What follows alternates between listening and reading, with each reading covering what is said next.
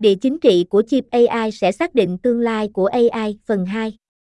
Tài liệu từ Internet, Lê Quang Văn Dịch, giải thích và thực hiện phần kỹ thuật số, tháng 12 năm 2023.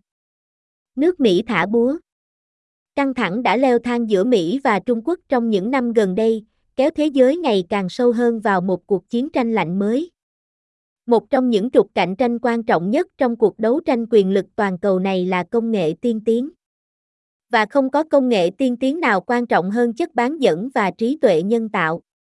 Tháng 10 năm ngoái, chính quyền Biden đã đẩy mạnh cuộc cạnh tranh này một cách kịch tính, công bố một loạt biện pháp phi thường với một mục đích không thể nhầm lẫn, ngăn chặn sự tiến bộ của Trung Quốc trong lĩnh vực AI bằng cách cắt đứt quyền truy cập vào chip AI. Chính quyền Biden đã cấm xuất khẩu tất cả các chip AI cao cấp cho bất kỳ thực thể nào hoạt động tại Trung Quốc. Do 95% tất cả các chip AI được sử dụng ở Trung Quốc hiện nay là GPU Nvidia và hầu hết phần còn lại là chip AMD, lệnh cấm này có thể sẽ tàn phá ngành công nghiệp AI của Trung Quốc. Nhưng chính phủ Mỹ không dừng lại ở đó. Có cái nhìn toàn diện về chuỗi cung ứng chất bán dẫn, họ đã xác định một số nút thắt chiến lược khác mà nếu không có sản xuất chip AI không thể duy trì và cắt đứt quyền truy cập của Trung Quốc vào những điểm này. Điều này bao gồm phần mềm cần thiết để thiết kế bố cục của chip, được gọi là tự động hóa thiết kế điện tử, EGA. Nó bao gồm các thiết bị sản xuất cần thiết để chế tạo chip. Nó thậm chí còn bao gồm các thành phần đi vào thiết bị sản xuất đó.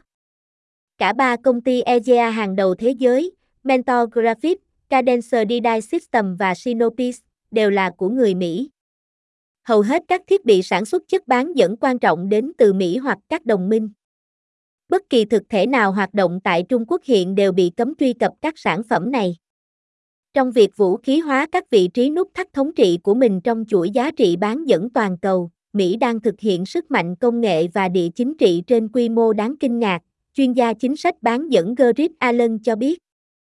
Những hành động này cho thấy mức độ can thiệp chưa từng có của chính phủ Mỹ để không chỉ duy trì kiểm soát điểm nghẽn mà còn bắt đầu một chính sách mới của Mỹ nhằm chủ động bóp nghẹt các bộ phận lớn của ngành công nghệ Trung Quốc, bóp nghẹt với ý định giết người.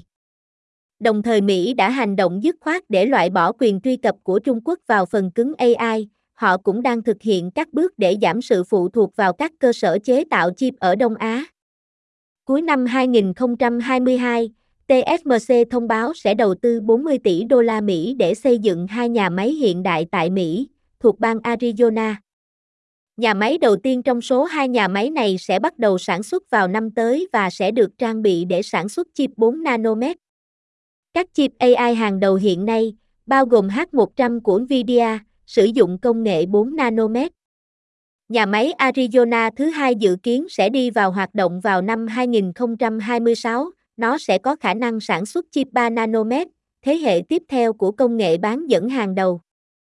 Quyết định của TSMC xây dựng các nhà máy hàng đầu được đánh giá cao ở Hoa Kỳ, nói cách khác, để chia sẻ đồ trang sức vương miện của mình với Hoa Kỳ, là kết quả của áp lực nặng nề và trợ cấp xa hoa từ các quan chức Hoa Kỳ. Cuối cùng, Mỹ cần Đài Loan bao nhiêu, Đài Loan cần Mỹ nhiều hơn, TSMC không có lựa chọn nào khác ngoài việc hợp tác hoặc tuân thủ. Đưa sản xuất chip tiên tiến vào đất Mỹ sẽ giúp giảm bớt sự phụ thuộc tuyệt đối của ngành công nghiệp AI vào các nhà máy có trụ sở tại Đài Loan. Tuy nhiên, các pháp Arizona không phải là thuốc chữa bách bệnh. Thứ nhất, năng lực sản xuất của họ sẽ tương đối khiêm tốn, tổng cộng, hai nhà máy này dự kiến sẽ sản xuất 600.000 tấm silicon mỗi năm.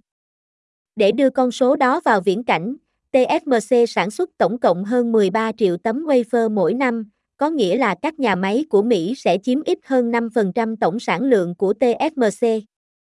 Hơn nữa, các nút sản xuất chất bán dẫn tiên tiến nhất sẽ vẫn ở Đài Loan.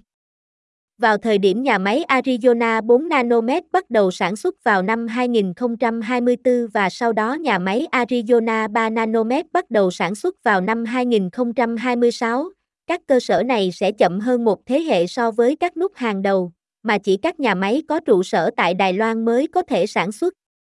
Những nỗ lực và đội ngũ nghiên cứu và phát triển cốt lõi của TSMC cũng sẽ ở lại Đài Loan. Tuy nhiên, đa dạng hóa sản xuất chip AI vượt ra ngoài biên giới Đài Loan là một vấn đề lớn. nhiều người ở Đài Loan đã phản đối quyết liệt những động thái này. Bản thân người sáng lập huyền thoại của TSMC, Morris Chang, đã chỉ trích những nỗ lực của Mỹ nhằm sản xuất chip tiên tiến trong nước và đã lên tiếng chống lại những gì ông cảnh báo là trỗng tuếch trong lĩnh vực chip của Đài Loan. Sự phản đối này hầu như không có gì đáng ngạc nhiên, Chang và những người khác nhận ra rằng, nếu thế giới không còn phụ thuộc vào đảo Đài Loan về chất bán dẫn tiên tiến, Đài Loan sẽ mất nhiều đòn bẩy trong điệu nhảy địa chính trị phức tạp này. Sự hợp lưu của cạnh tranh quyền lực lớn, chuỗi cung ứng chất bán dẫn trị giá hàng nghìn tỷ đô la và những tiến bộ nhanh chóng trong AI đã đưa chúng ta đến một thời điểm quan trọng và nhạy cảm trong các vấn đề thế giới. Chính tại đây, thế giới của các bit và nguyên tử va chạm. Tiền đặt cược không thể cao hơn.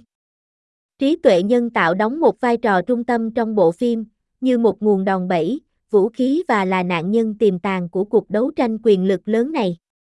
Mọi thứ có thể diễn ra như thế nào từ đây? Không ai biết chắc chắn, nhưng hãy xem xét một số khả năng trên bàn cờ ba chiều này.